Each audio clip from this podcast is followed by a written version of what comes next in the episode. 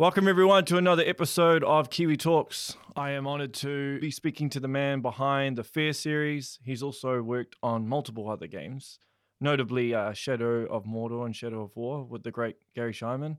I'd like to welcome Nathan Grigg. How you doing? I'm well. I'm well. Thanks for thanks for having me on. Appreciate it. No worries. No worries. I'm uh, keen to know how everything came about with the Fear series, how you actually ended up being on it in the first place. Um, well, uh, I had um, come on to Monolith um, specifically as a composer, uh, starting uh, with Aliens versus Predator 2. And um, so Fear was probably my fourth main game. And we had a little bit of a spin off off of No One Lives Forever 2, but um, I did, you know, AVP 2, No One Lives Forever 2, Tron 2.0, Matrix Online. So that's, yeah, basically number five is Fear. Um, 2005 when we released it that was a really huge release year for monolith because we released the matrix online we released fear and we released uh, condemned uh, criminal origins and that was like the first launch title that we had done on a on a console platform uh, for the 360 and so um, there's a big year uh, for us. Um, and um, and so yeah F- fear the unique thing about it is that it's um it was the first game i had worked on where there really wasn't any precedent in terms of expectations on you know what it should sound like. Um uh NOLF 2 was a sequel. Uh i i was sort of a um independent arranger on the first no one lives forever. And then uh when we did the second one it was like you know i, I kind of knew where i wanted to take it and i would just i just pushed it farther in a lot of directions. Um uh, Tron 2.0, you know, obviously I wanted to get a little bit of that classic Wendy Carlos thing, but then try to update it with, um, you know, with uh, more, uh, you know, uh, current at the time uh, uh, technological um, analogies to, you know, um, and so, uh, and Matrix, you know, obviously, uh, you know, that also had a real, um, real precedent for you know what people would expect that to sound like. Uh, Fear really was kind of more of a blank slate. Uh, uh, were you Hubbard, much? Uh, were you given much yeah. um, direction? So I was originally approaching the score for Fear um, thematically, uh, so that I would take uh, a section um, of gameplay that was scripted, and then I would like try to write a theme around it. And at one point, uh, the designer Craig Hubbard came into my studio and basically said, "Can you make me a bunch of just subtle ambient loops, like a whole palette of them, and then I'm going to place them around the level as I design." Uh, and I thought, well, that's an interesting way to take it. And um, and so I I sort of stood back from the more thematic work that I was doing, and then I basically created a series of these um, loops. Um, and some of them are quite short. Uh, and you know, we always kind of worry about repetition in games uh, because you have like you know you're trying to sustain a game through hours of gameplay, but you know you usually only have the time budget to write a certain amount, and so we're always trying to figure out a way to design our way around that. Um, but in this case, it was the repetition didn't matter. In some cases, these loops are really really short, and some of them were um, just uh, drone based types of things, and some mm. of them were just kind of these off kilter pulse kind of things, and there were just a, sort of a whole different array of things that we were sort of creating, and it was just sort of like trying to create a palette of these things, and um, and eventually I took over implementation from there, and we kind of internalized that to sort of refine things and make things better. But just for the the initial um, phase of the design project, it was kind of handy for Craig to sort of have these things, and they all sort of even in even like the really short ones, the 20 second ones or whatever they were, even if they even if they looped, there was just this great sense of nagging dread about all of them, you know, when we created them. And they all had different like colors of dread. And it was really fun to kind of figure out, okay, where do I want to put these things? And then it was actually a lot easier for me to return back to the more thematic event based types of pieces. Uh, and I would use those as hinges between all these types of things. And um, and it was really interesting because it was never just uh, it was never formulaic in terms of the approach. It was really looking at the narrative from start to finish and basically saying, uh, really creating even the action sequences some of them felt really dreamlike because of the fact that they had these kinds of things setting the mood as opposed to um, just straight up action music um, and even the action music also was a little off a little you know there was something about really everything that i tried to do in that um, that was that just felt like things weren't quite matching up and i wanted that to that to sort of permeate the entire mood of the game and so it was a little uh, less about having a score with leitmotifs for everybody and you know it was much more of a okay the the the setting and and the feel of this thing is going to be the most important thing. And of course there's certain times when i would just basically create like for the vault and certain things i would create a space that would just you know that's specifically for this but sometimes it could be oh this loop that i created out of this strange convoluted vocal sample or whatever is perfect for X or Y or Z, and then uh, these elements that either the player, you know, manipulates something in the game, or there's an Alma jump scare or some kind of thing like that that would sort of be a, a work as sort of um, hinges between those things. Um, yeah, so, yeah, yeah. It's interesting that you mentioned about just writing action pieces because writing an action piece doesn't actually really build tension the way some ambient and even type of horror music does, right? Mm-hmm. Which pretty much yeah, that's what fear is. Like you're just on edge all the time. pretty, pretty much. It really is about sustaining tension. And I always love that about music anyway. Um, I'm much less of a um, a resolute uh, kind of uh, aesthetic. I just I'm much more interested in leaving doors open and having people sort of draw their own conclusions. Um, I try to do that in a lot of different styles of music, but there's sort of an overlying aesthetic that I like to, you know, incorporate into a lot of the stuff that I do. Um, but Fear was a really perfect sort of place to to really try that. Um, music and sound design really blurred in that game, probably for the first time yeah. as well. That was this thing where you know you wouldn't really know where the ambient sound ended and when the music started. Um, when I started creating those ambient loops, for example, there were a few uh, atmospheric um, types of sounds that uh, uh, you know one of our sound designers, Brian Pamintuan, is now the director who I've worked with for decades, who's great, um, and uh, James Ackley, who was at that time our director, um, had made a few of these things, and I thought, yeah, I think when Craig came to me with that idea, I thought, well, I can make these, but I can even make them more musical. I can kind of even create, you know, more of a I could start with these kind of drone ideas, but then uh, start creating pulsing ideas and you know start building from there. Um, so would but, Craig uh, get, so would Craig give you a sound and then you'd manipulate it somewhat, or did you have somewhat uh, some sound packs that you kind oh, of? Oh yeah, I mean, I, it's all my stuff is it's either um, put together from samples out of libraries or it's put together out of um, uh, you know synthesis or you know uh, it's really just kind of anything i can get my hands on and and uh and think about it in a musical way and so it could be you know some strange animal sample out of a library or it might be something that we did out of a field recording you know in in condemned. I was i was actually went to a junkyard with um, these guys um, when we were doing field recordings and they were trying to get impact sounds and things like that and i spent some time while they were getting their impact sounds i was going around and you know with a with a with a bow and find out this corrugated metal fence has a really cool tone if i bow it and, and just trying to get all these kind of uh, sounds uh, either from field recordings or from libraries and manipulating them with convolution and other types of effects and um, and instrumental sound samples and synthesis is just kind of everything um, um, I think I heard. Yeah. I think I heard a African or an Arabic kind of singing voice that was highly distorted.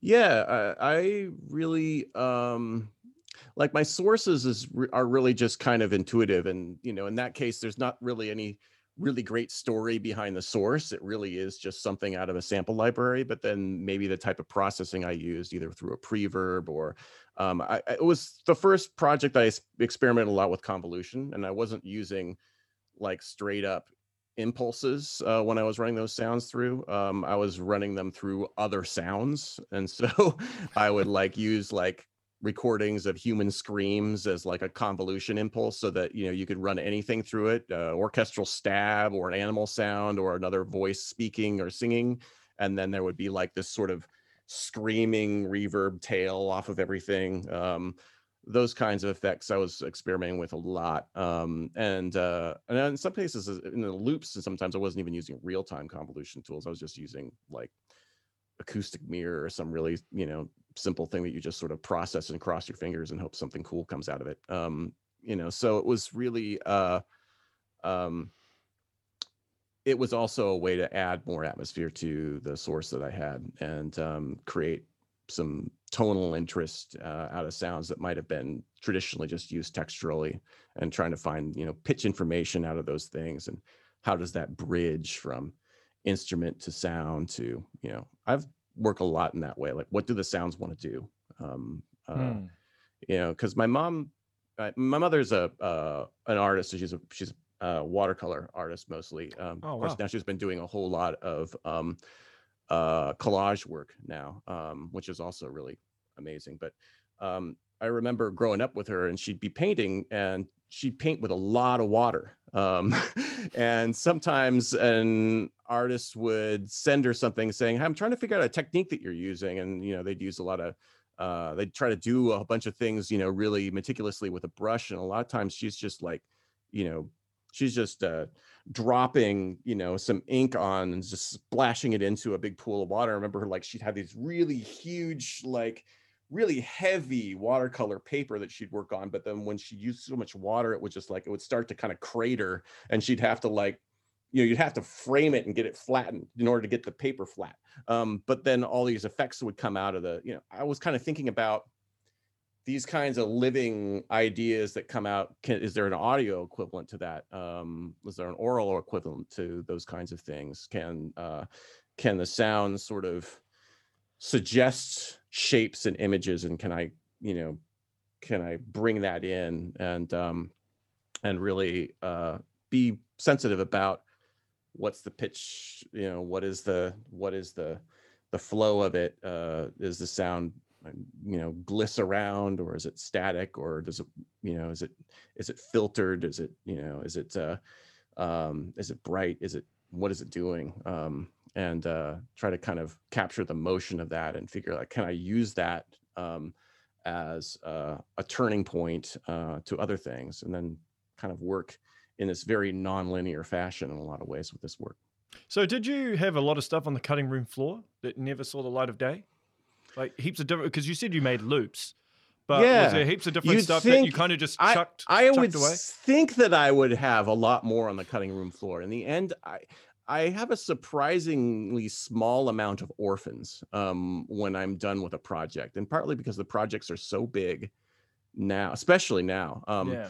that they're always like there are things that get temporarily orphaned and then I somehow find a space for most of them. Um, so as if very little actually ends up on the cutting room floor. You'd think that there'd be more. Um, I would. I always expect there's going to be more. Um, and then at the end, it's sort of like, no, that works perfectly here. And then I realize, oh, then I can take that and and work and manipulate it. Um, Mm. But uh, yeah, fear was really interesting transition for us in a lot of ways. Um, it was it's that uh, uh, music and and sound blending together and not really understanding where one is and you know blurring those boundaries. I think was really uh, really a, a key there. I think it was also um, just the opportunity to be able to uh, score really a, uh, what is really a tragedy in terms of the the root of you know uh, story wise kind of where alma comes from and uh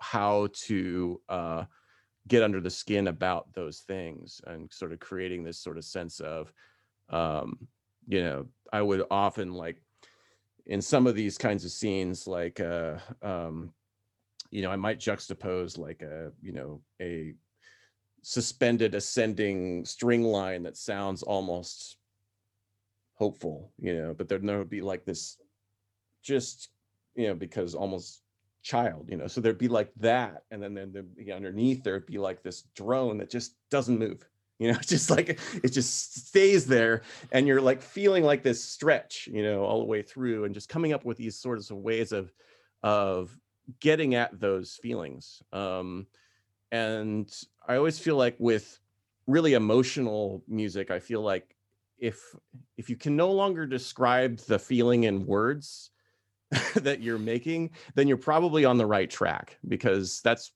the kind of stuff that only music can really do. It's sort of like that that level of depth and immediacy where when you try to describe the feeling it almost feels clumsy um, compared to what your medium is then you really understand it's like yeah that's why we do what we do. Um, um, but you must you must do stuff and it it goes off in like a different direction from what you intended when you're writing a piece sometimes right?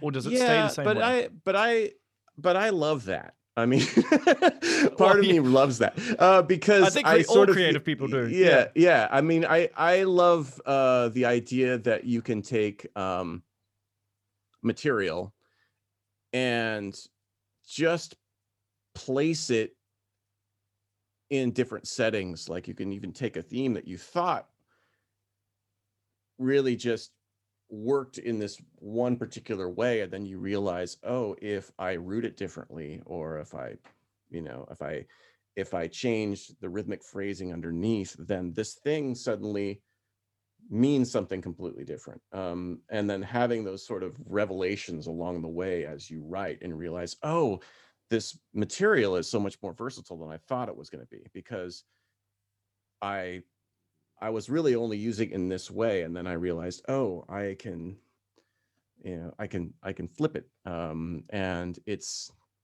it's still the same. It's rooted in the same space, but then I've I've uh, created a different a different mm. setting to put it in, and then it becomes something more than I thought it was going to be. Um, I think those moments yeah. are like when you say, "Oh yeah, some things." Are, it's not always kind of as you as you started out. It's like I I welcome that really. Um, uh, I think that's a really uh, important part of the process. So, give me a breakdown of how you compose. Do you just sit there until an idea comes? Do you just start experimenting with stuff? Like, what do you have some sort of process, or you just wing it?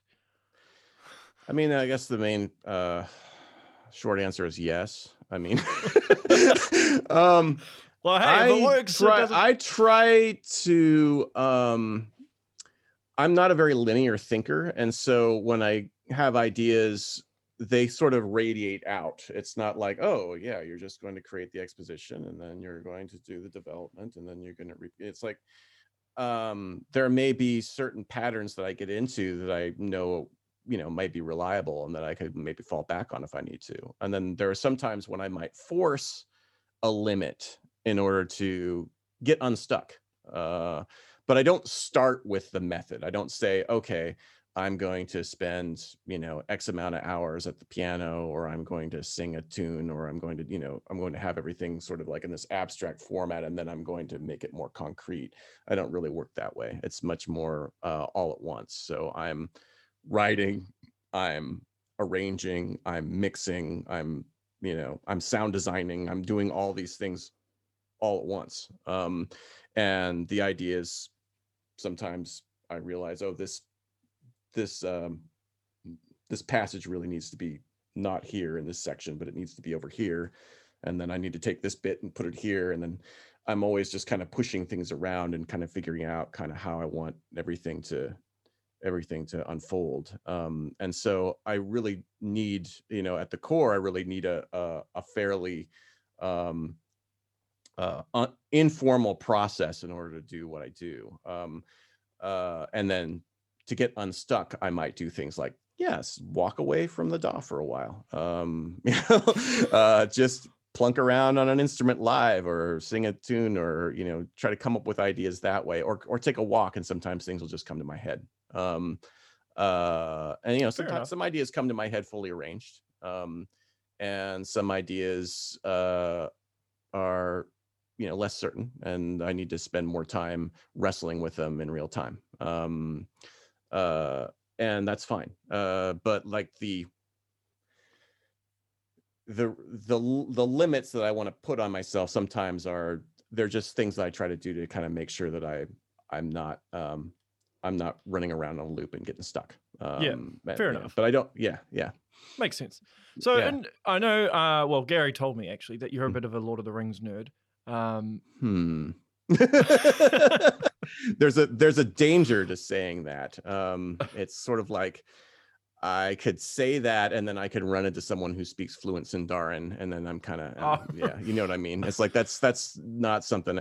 And you know, the reality is, is I've never really approached that stuff like a scholar. Um, I've yeah, read read the trilogy Well, a couple of times. he might uh, be comparing himself to you. So that- yes uh, relatively i mean i deliberately um i deliberately chose to collaborate with gary on this project project in a lot of ways because i knew that he wasn't like known for traditional fantasy scoring um and i knew that i weren't we weren't going to make a traditional fantasy score i knew that from from the beginning just based on what the story was going to be what the what the mood it suggested it should be um we needed to really branch out and not do that. And um was that hard we- though?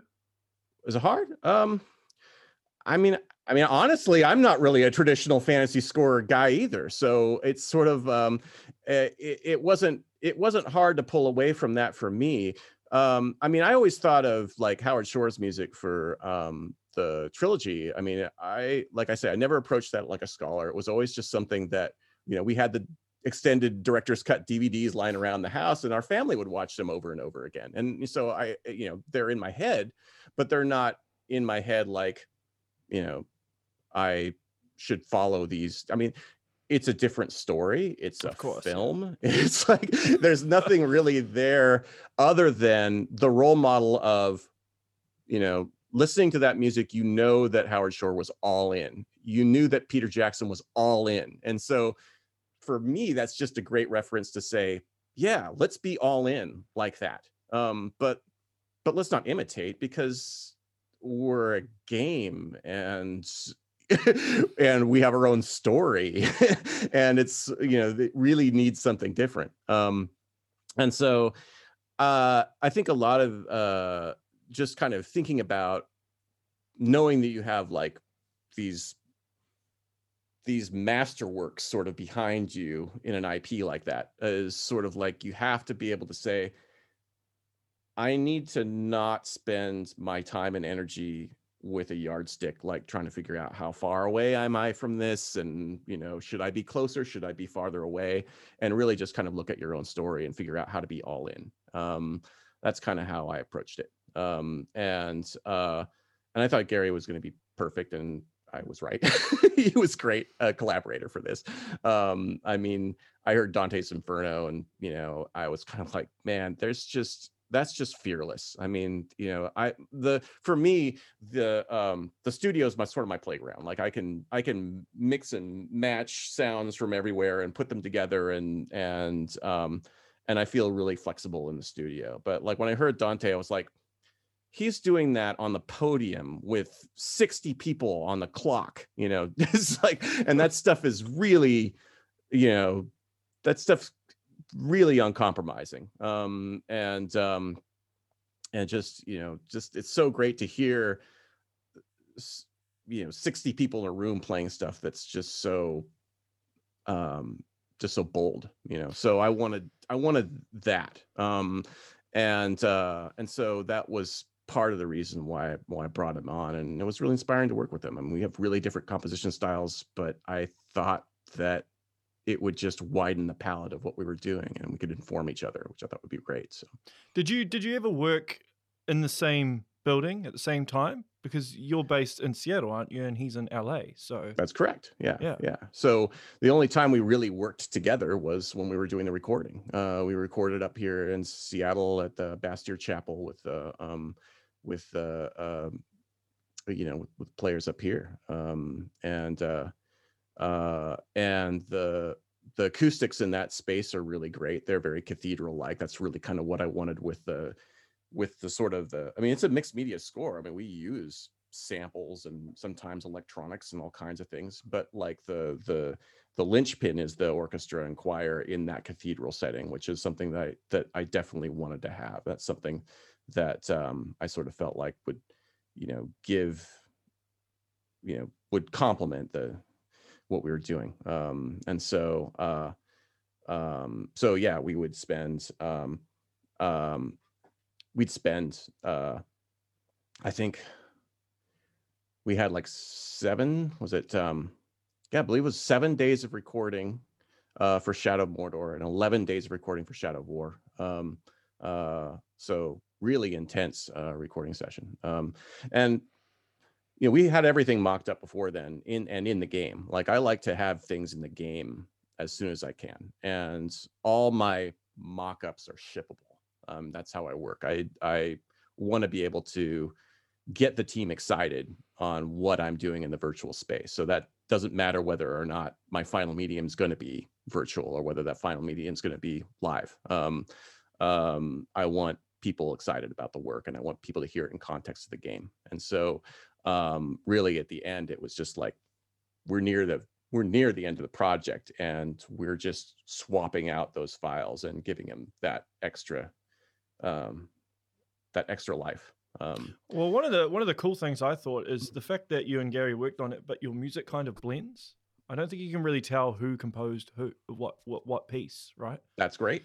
Yeah, so you know, so, I mean, you know, it's like I I sort of feel like when you work with somebody for for 5 years on two games and you you're using your ears, you're going to get uh, familiar with each other's um, uh, language and um, but then you're also going to be at the same time bringing all your unique things to the table. It was it was just as fun to delegate music to gary as it was to write my own. I mean it was like i you know i made sure that we both had very prominent themes. I wrote a lot i wrote the main themes to the games but then i would have gary do like major boss fights and like the theme to Gollum. I had to give Gary the theme to Gollum. I mean, it's like I, I, totally wanted to hear what he'd do with that. You know, it's like so there's always that kind of, you know, that that kind of uh um that I don't know, it's just that kind of moment of inspiration, just thinking about, oh, I I just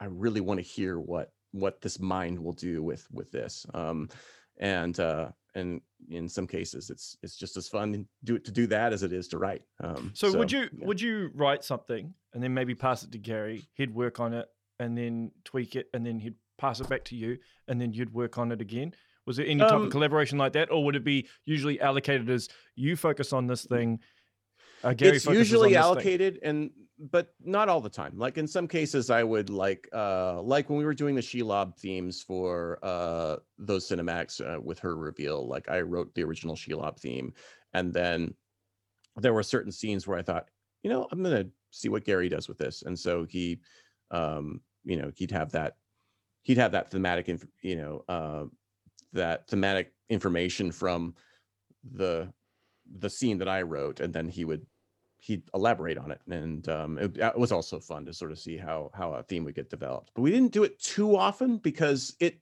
it does take a little bit more time um, particularly if you're doing uh, collaborative cues uh, because it's just that if you're doing collaborative cues specifically that are going to get recorded live then you have that whole orchestration process where you have to sort of corral um, uh, material from one session with the material from another session and then you're trying to kind of merge them all together. It takes just more logistics to do that and so you have to kind of pick and choose you know how much you know where where you think that'll give you the give you uh, something really cool that you thought you might not be able to get with a single composer. Because did you do some work with Inon for war in the north?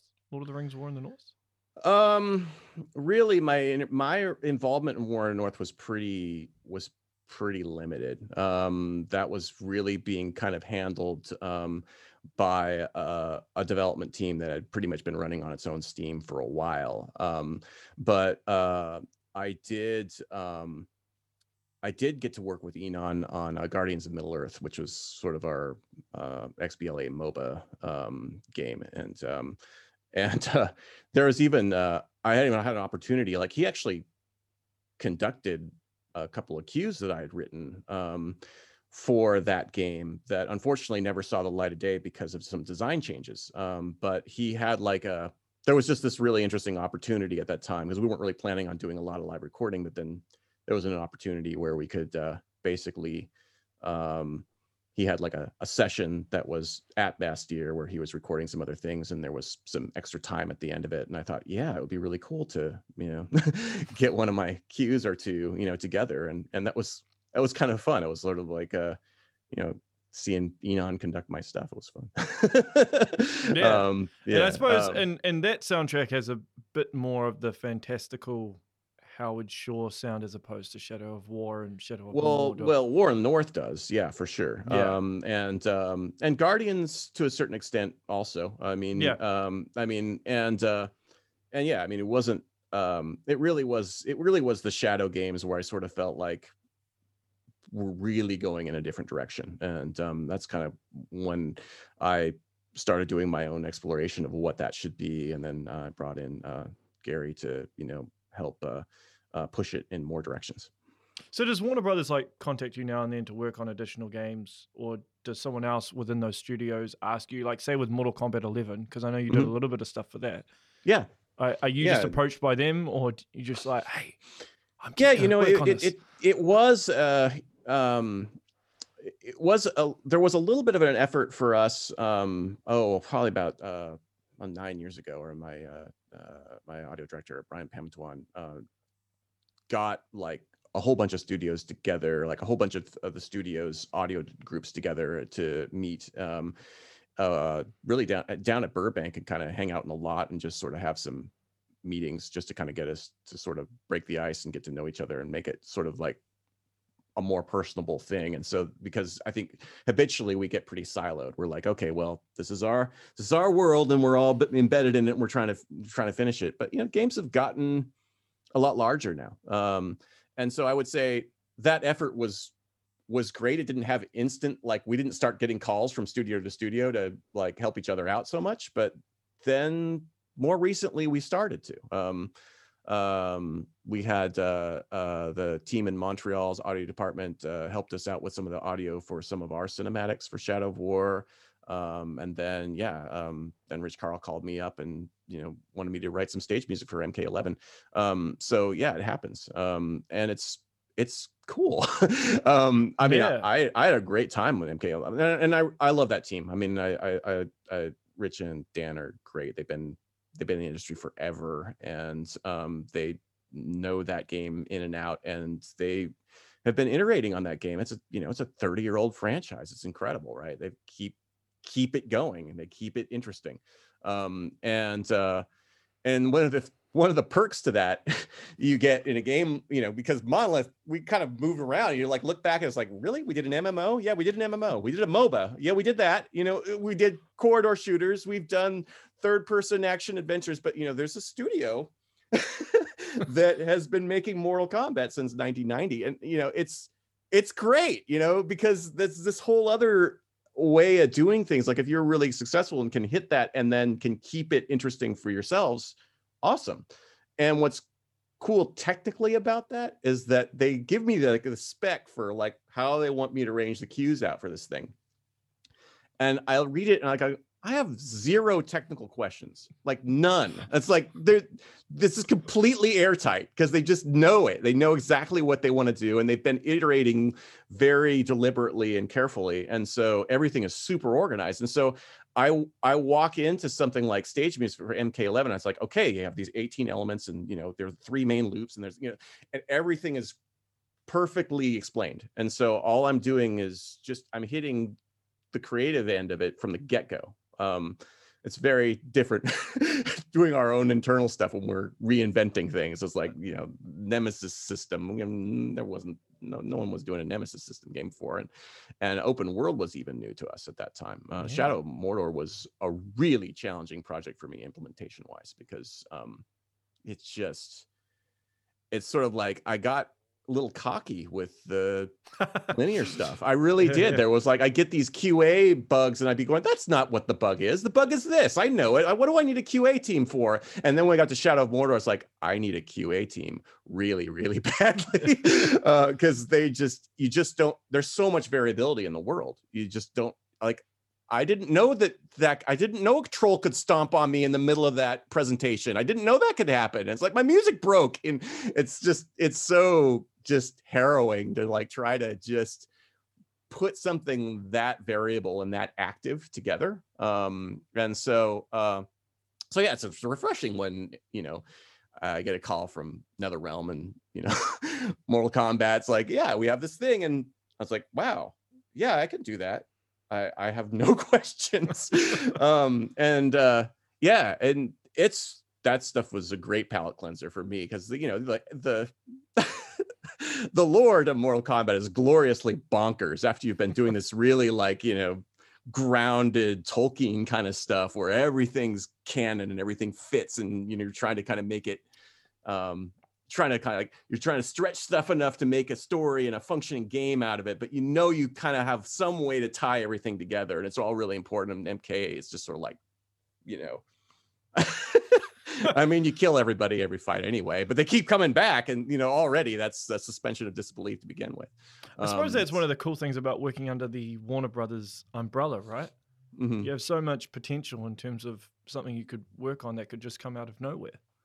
Yeah, I mean, just the fact that there has been a little bit more sharing from studio to studio has sort of given me a little bit more visibility throughout, and that's been fun. Uh, it's fun to see how other teams do their process and and what a certain type of platform of game really requires, and um, really kind of understanding that from the, the nuts and bolts of it. You get you get a, at least a glimpse of it, even if you're just making content. Like I don't I don't implement for Mortal Kombat like I do in our own games, but um, but uh, but I do uh, but I do you know I have been able to write content in those in those formats, and that's a really interesting challenge to do a fighting game like that because I hadn't done a fighting game before that, and uh, one of the things I realized was when you're writing action cues mm. in mm. an adventure game, you got a little bit more room. You got a little more dynamic room um, in a really tight uh, you know 2D combat game, you don't really ha- necessarily have that room. It's sort of like um, it's like I want to create something that keeps your interest if it loops, and so I'm gonna I'm gonna go places. I'm not gonna stay static. I'm gonna like say, okay, I'm gonna break this down. I'm gonna make a change. I'm gonna go to a B part. I'm gonna you know change the pulse and the rhythm constant. I'm going to go into halftime or maybe have a layer of halftime and double time and other kinds of things going on just to keep things interesting. And the challenge is, is that you can do all those things, but you can't ever let up on energy. It always has to be at 11. Yeah. You know, totally. and you can't, you know, so you can't it's that's the that's the challenge of it is that every time I like go, hey, I'm gonna do this thing, I'm gonna put this curveball in, and it's gonna be awesome, and and it is cool. But if you ever hear like it's so easy to hear a dip in the energy, it, it, you have to figure out how to get around that problem, um, scoring it so that you can keep your energy up and also keep the interest up at the same time. I think that's the the biggest challenge of of doing those cues. I think the rest of the challenges were about were all self inflicted. It was sort of like I need really crazy sound design and full orchestra stuff and you know and you know weird polyrhythms and all you know i needed i needed it all you know? It was like uh, it was like a jolt cola ad from the 80s or something. I would dare to want it all kind of thing you know? I just yeah i just um so yeah it was it was uh it was uh uh it was it was it's interesting. It's just it's very dense music. I feel like if I ever got any feedback, it was like just add something. I'm like, really? You want more? Okay. um, but yeah, for the most part, it was like you know one or two takes on something. They loved it, and they were really um, they um, really felt like um, I was adding something to it, and I that's that was really gratifying to hear that. And, you know, a franchise that's that that's that that that's that's that renown. It's it's it's great to know that I can you know add a voice to it. Well, you'll probably end up working again with them. I'm, I'm sure. Most likely. Yeah, yeah. Because are the cues? So there'd be smaller cues and say something like Shadow of War, Shadow of Mordor, right? But mm-hmm. they'd just be more exactly precise. Like they have to kick in at well, yeah, it's it's you know when, yeah, when, it's not just about precision because you know I mean I'm I generally have a pretty precise style, but like it's just it's just the it's the energy. It's just making sure that you don't let up. Um or that if you change, you don't feel the dip. Um and I think that's really the that's really the trick to it. Um Is that is that a mixing thing as well? The way you mix it? I don't know. I don't know whether it's a mixing thing. I mean, it, it's I, I suppose it could be, but it's just more about the fact that um it's it's just about the fact that you you really only have a couple of beats that you can really get away with dropping stuff out. Mm. you know, it's sort of like I okay, I, I I got a I got a cool drop in here. I got a I got a breakdown, but my breakdown's only about two beats long, and then everything's got to come back in a different way. You know, it's like you just have to make sure that that you don't yeah you don't feel that um um and uh and that's hard is you don't want it to sound you don't want it to sound like monotonous and completely relentless. You, know, you gotta you gotta keep um, things pushing around. And i i did a lot of stuff um that was a little different too. Uh i think one of the things that i mean i i when i did the um Kronika hourglass thing that actually takes uh there's there's breaks in it that actually take a theme um, from Kronika that Will Roget wrote. Um, and Will lives here in Seattle, and uh, we got together after oh. the game shipped and and had a really really good talk. Um, and uh, yeah, he's great. Um, but like, uh, um, but there's like the first round of that theme. I basically said, you know, look at this. It's like this the Kronika keeps this the sands of time in a giant hourglass, and it's in the middle. Of, you know, I'm going. The the the atmosphere of this, I think, is actually needs to take precedent in the first round, and then later rounds. Sure, we'll we'll up the tempo. We'll, we'll rock it out a little bit more. But um, yeah, I I made a track for that for the first round that was probably the slowest tempo that they've ever done in a in their games. and you know, Rich heard at first is like at first I was like going, we can't do anything this slow, but then he's like, actually, this is working.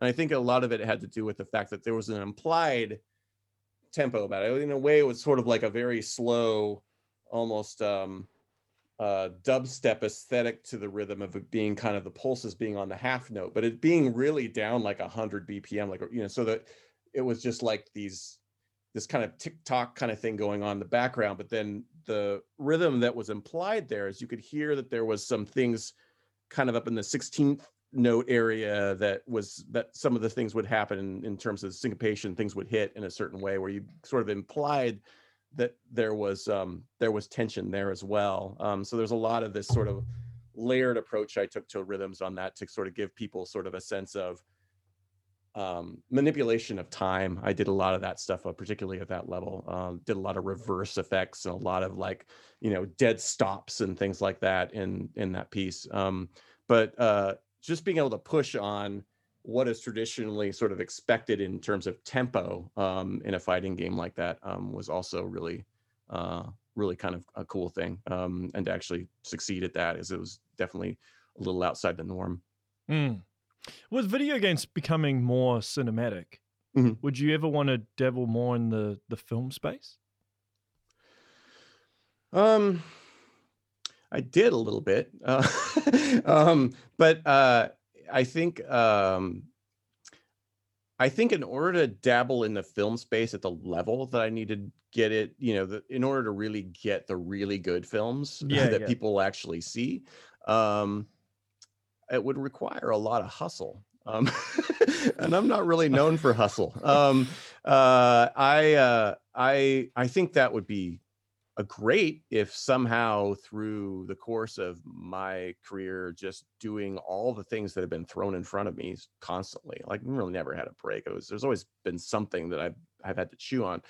You know, if if if a if a, a crossover moment arrives where you know a really good film um, comes by, then great. But like, but uh, yeah, I did, I did, do a little bit of that. And it was also really interesting. Um, so our cinematics director Nathan Hendrickson, he wrote a um, he wrote a, a, a horror movie called The Hollow One um, that he sort of kind of did on his yeah. own budget, and um, and uh, and it was a really interesting experience. I, I'd never done like a full length film before, and what was interesting is coming from cinematics to that is really different in terms of pacing uh, the thing that I learned, the thing I learned the most about it is that you can't hit all the beats. And I'm really used to hitting most of the beats in a cinematic, like if there's an emotional shift or that sort of thing. Because usually what happens in gameplay is you play for an hour and then you get a cinematic. And then the cinematic is one minute, two minutes, and there's pivotal things in there like you want to show the, the, you know the interaction between the the players and how they feel about each other and something is happening in the plot that's changing you know it's sort of like and you're looking at these things and you're going yeah i need to hit this i need to hit this i need to hit this and then and then we're out right and then we're back in the gameplay for another hour or two for the player right and with a film if you try to hit the beats at that level of density it sounds really contrived it's really weird. And it's just it's just the it's just the pacing of the whole thing. You got to like give it room to breathe. You can't hit everything. You can't say, "Oh yeah, this is a really I looked I was looking at the scene as if it was a cinematic for a while. I think that was where where like all the corrections that I had made in that score were all based on that habit of basically saying, "Yeah, you got to lay off." It's like I know this thing goes from a jump scare to a drama moment to a you know, but you can't hit all of them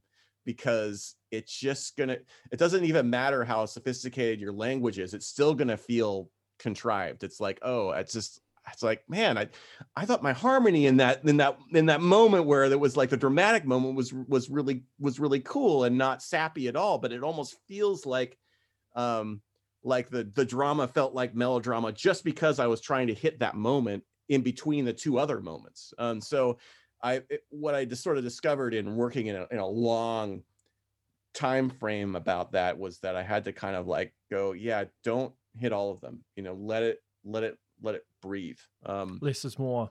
Yeah, yeah, no, it's really interesting because uh because you know, like I say, if you're working in cinematics, it's sort of like, oh, this is the moment, a core moment where the story happens, and then the rest is and so you you always like the it often feels good to hit a lot of beats in that because it's it feels like a kind of a protein pill film like every cinematic feels like that um but in the in the movie you know that's that's constant you can't do it so that was great it was great it was a great experience for me so I'm, I'm glad i did it um but uh like more yeah more films i mean i i just yeah. haven't been i haven't been running after them i think it would take a lot to do that um uh, when I have so much to do in games. well, yeah, you know? yeah, yeah. I mean, I, have um, spoken to a lot of composers, and and mm. you know, some of them want to do film, and um, mm. They say it's all about who you know, and they don't know the right people. The uh, yeah, part of the reason I bring it up is because you work for Warner Brothers, but then I don't know how much of the interaction between like the film side and the gaming side has much to do with each other. Yeah, I mean, not as much as you might think. Yeah, I mean, it would yeah. be it would be great if there was more crossover, but I do think I do feel like because of the the nature of the work is that you have to be pretty immersed in what you do, and so, so they're like separate that, entities. That, that's probably what's the yeah. same reason why it was hard to even get our game studios to start, you know, branching out and and and realizing, oh yeah, you guys are you guys are still in concepting while we're trying to ship, and it would be great if we could, you know, share resources a little bit. I mean, that's that it's kind of the same thing. It's sort of like, yeah, it'd be good to um to it, we have uh used worked with um some uh sound uh crews down uh in Burbank to like do certain things like field recording and some things like that for us. We've done we've done some work with with uh with those folks too. Um but it's not um like it, it doesn't feel like it's all just we're just this big pool that everybody shares from all the time. Um, it, it feels like you got to you got to do a little bit of a little bit of work to kind of connect. Yeah, because I think that's the perception to some people that you guys are mm. just one massive studio and you all work together on everything. But right, right, right. I, I mean, you're so big. I don't know how. how well, yeah. As far as, as film, you know, like where I, where I came from, as I you know came out of college and my first gigs were game gigs, um, and it was an option for me to explore something that was a little less established. It was sort of a Wild West kind of thing in the '90s. I was doing Z80 chip music on Sega Genesis games in the early 90s. And so, I mean, it's it's cool to have a career that spans that to full orchestra for Shadow of War. I mean, it's that's pretty great. It's like it's it's nice to kind of look at that whole thing and realize, oh, there's so many ways to make music for these things. And and in some cases, in the early years, there were fewer ways to make music, and now the the now everything is super broad and now uh chip music is retro cool again like, yeah you yeah, know and like totally. i you know there's there's artists that have like taken like you know MIDI files that I made from Microsoft in the 90s and remix them. And like, I'm just like going, wow, you know, it's like this is a whole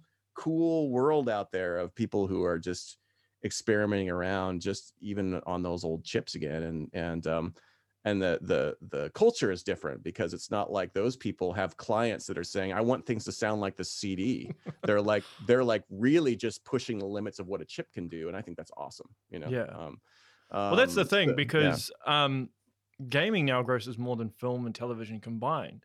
right But right. when you joined, obviously it wasn't that well established. So yeah i mean it- it's sort of you the could, get, you, could get in, you could get in at the ground floor with a creative job. You weren't just pouring coffee for somebody for 10 years and possibly you know um, turning up a fader you know in a control room. Um, you were you were writing and sound designing right away um you know and that was that was great. And and uh, you know the entry was you know i mean it was it was kind of fly by night for a long time and just you know just trying to get um whatever uh gear together that i could get to in order to make this stuff. But um but uh yeah i mean it's it's it's been it's been rewarding to be part of the evolution of it and just to see the the the uh, methods expand out in all directions in terms of kind of how you how you uh how you approach things totally. Well, hey, you got an awesome CV now. Looks good, man. All the stuff you've worked on.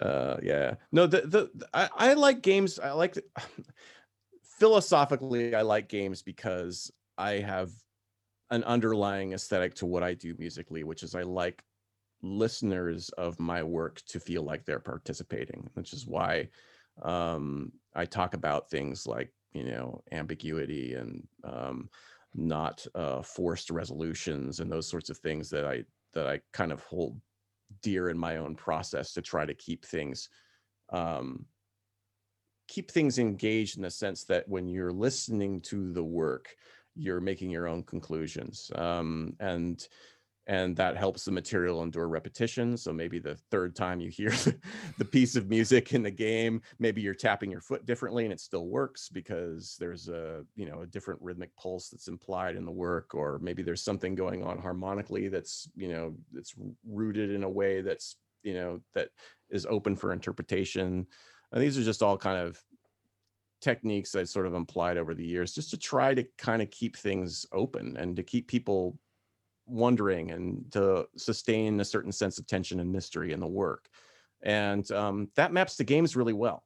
Um, not only does it make the material itself um, more repetition proof but i also feel like the um, the mode that a gamer is in is really different than the mode that somebody that just wants to passively hear a story from start to finish is they're actively solving problems and they want to feel smart and powerful and so i want to make music that isn't you know that isn't really saying i'm smart it's saying you're smart i want i want you to engage and and you are in that mental mode of solving problems and um and feeling powerful and and uh, feeling competent and feeling autonomous like you have, you're making your decisions and so i want that's why there's sort of a there's a marriage there i think that is just a, a kind of a joyful coincidence of kind of what i what i love about music and um, the gaming mind um, that's kind of how i think of it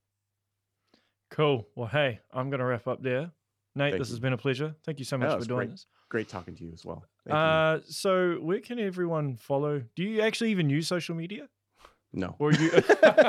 no i i avoid it like the plague I, Good I- I- man. Good yeah. man. I I, It's- I applaud it's you not my it. thing uh, there was uh, uh, uh there's a story i i um i uh I walked into my spinning class. Um, uh, like this was after the Cambridge Analytical s- uh, Analytica Ah, scandal yes, happened, yes, and yes. there was like these three-page printouts on all the exercise cycles. That was like a whole like you know treatise on like how to delete your Facebook account. And I I walked up to him with my printout and I said, "I'm not on Facebook." And he, and the and, he, and the coach like looked at me and said, you're a forward thinker.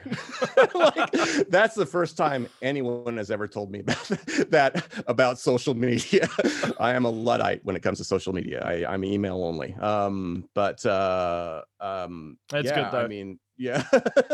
uh, but um, but yeah, I mean, I try now and then. I will do certain things like there might be an audio meetup I'll hear about that I'll kind of join in on. Um, I when we ship games that's usually an opportunity for us to show up down at GDC. And so I sometimes I'll do talks like that. Um, I, I did one with Garry for Shadow of War uh, uh, back in the day.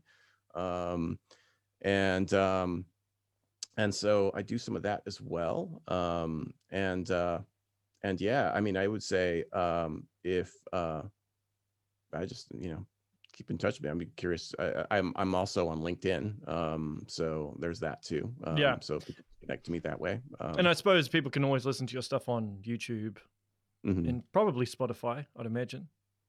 yeah um there's some there's some shadow of war right now um is currently not uh, digitally distributed and that's just some inquiries that i have to kind of make into that right now um but uh shadow mordor i believe it is still um and then yeah i mean my uh like i know all my mortal kombat stuff's on youtube um i know um that really all my music at some point ends up over there if people Yeah, are curious to hear it um Well, I uh, know, to I definitely yeah, know all your F.E.A.R stuff is on uh, YouTube because that's Right. where I listen to it. Yeah. right right Yeah. yeah. yeah so it's it's it's uh yeah i mean again you know i don't have my own site right now um but That's all right. uh yeah you can, it's- you can, yeah. you're the guy in the background pulling all the right strings. the puppet master. but uh yeah it's you just just just look me up you'll you'll you'll see me and hear me for sure Cool, Um, cool. yeah yeah All right. Well, uh, that's the show, everyone. Make sure you share, like, and subscribe, and uh, stay safe. Until next right. time, see you later. thank you